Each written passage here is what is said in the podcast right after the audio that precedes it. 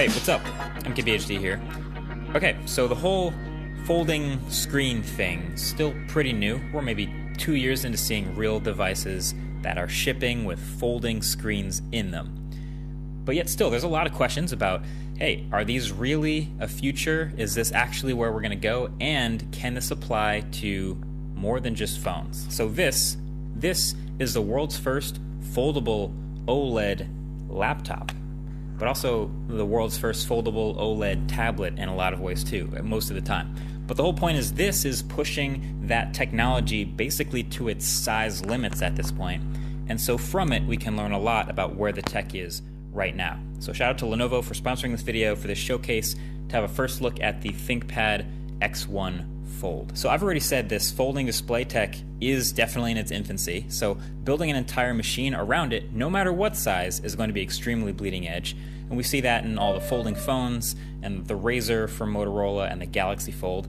The question is, is it worth exploring a bigger scale version of it?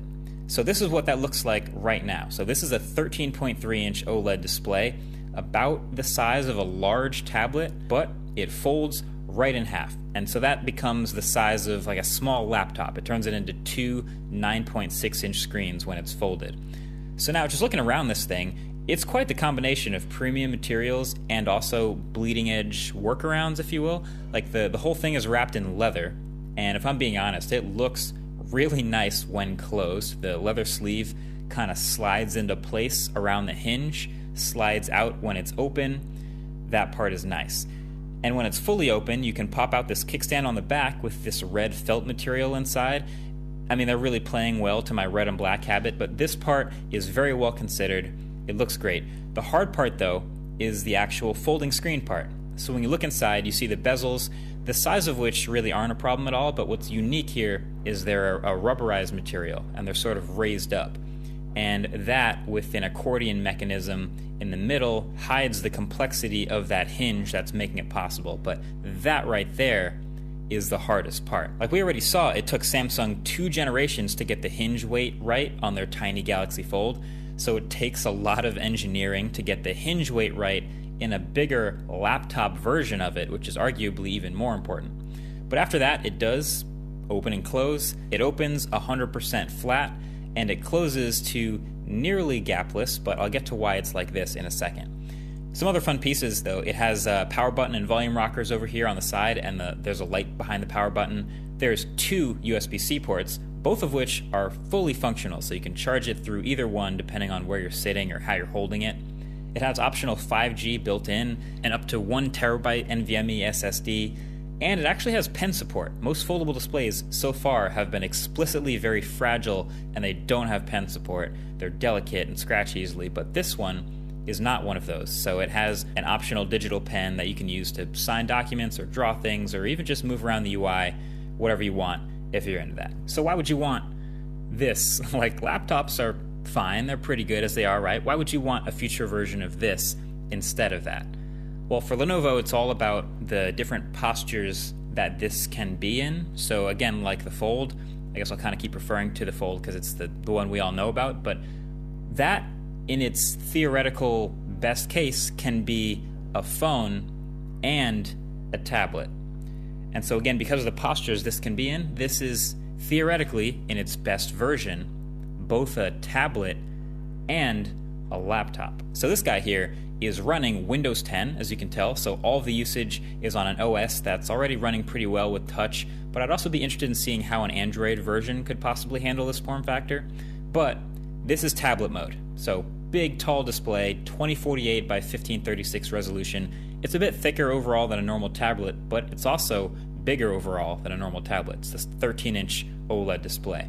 So that's your benefit for your video watching, your multitasking, your virtual keyboards, typing, your browsing, everything here is all bigger. And of course, you can even go vertical with it. So maybe there's some tall documents, maybe there's some vertical videos you're trying to watch, maybe you just like that vertical tablet life, but all that works fine. But again, the bonus of the kickstand here is if you're watching like a video on YouTube or a movie or something, is that you have a screen basically the size of a 13 inch laptop without nearly as much weight or mass as a typical 13 inch laptop. So that would be my number one use for this particular version. Imagine watching videos on a plane tray table at a comfortable distance without worrying about the keyboard. So that's tablet mode, which is sweet. But then you can also, of course, fold it in half. But there's actually a version where you stop folding halfway, and it's in this sort of, well, they call it book mode. You can see why, right? So at this point, you kind of start to mentally separate these as two separate screens at the same time as the software recognizes, all right, this is becoming two separate screens. So you can do reading on one side, taking notes on the other, or really just any multitasking side by side. You can have a, a Zoom call on one side and writing or whatever note taking on the other. So for some remote podcast stuff, I've done Zoom on one side and then audio recording app and then notes on the other. It's a lot of side by side stuff. Plus, there's a bonus of some apps that, when they work well, will let you just use the whole thing as an actual book, which is kind of sweet. But what you're really on your way towards here is the laptop modes. Now, like I mentioned at the beginning, Lenovo built an entire PC here. Like, this is a Windows computer, there's a 1 terabyte SSD, an Intel CPU, 8 gigs of RAM, there's fans, it's the whole thing. So, you do have a full fledged desktop experience on the sideways display, just all touchscreen. But the thing about laptops is once you get to this place, usually you want to do a lot of typing. And yes, of course, sure, you can have a virtual keyboard and there's multi touch and it's really responsive, and maybe you even add haptics someday. But there's always just something better about having a real tactile keyboard.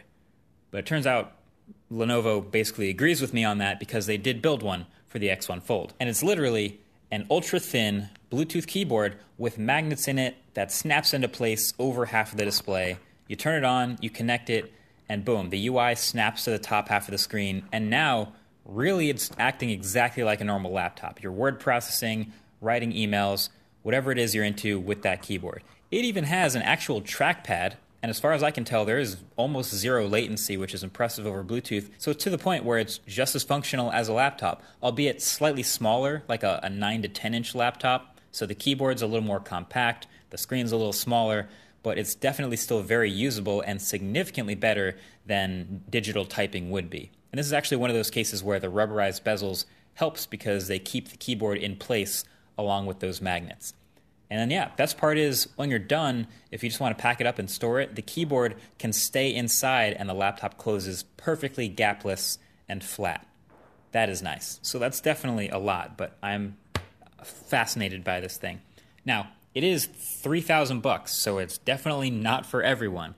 But the upside of having foldables like this existing and coming out is the more we have talented people working on making foldable stuff good, the better they actually get over time. And the more we're working towards that dream of having an actual two in one where it really can be both of those form factors well. And a big part of this is getting developers in on making quality apps that take advantage of the folding display thing, which is, I mean, it's still early stages for that. That's the whole point. And there's not a whole lot of great apps doing that yet in was going to say the Microsoft Store, but really any store at this point. So the only way to change that is to start by making good foldable stuff and get that ball rolling. But then hopefully the cycle kind of feeds itself. The tech gets better, you know, the chips get better, the batteries get better, this whole profile gets slimmer and even more refined. Maybe you don't need the fan vents anymore. Would you be into that? Let me know in the comment section below. Would you rather have a laptop and a tablet and a phone, or maybe a convertible somewhere in between those? Either way, thanks for watching. Shout out to Lenovo again for sponsoring this video for the ThinkPad X1, and I'll leave all the links relevant below if you want to check it out. All right, catch you guys in the next one. Peace.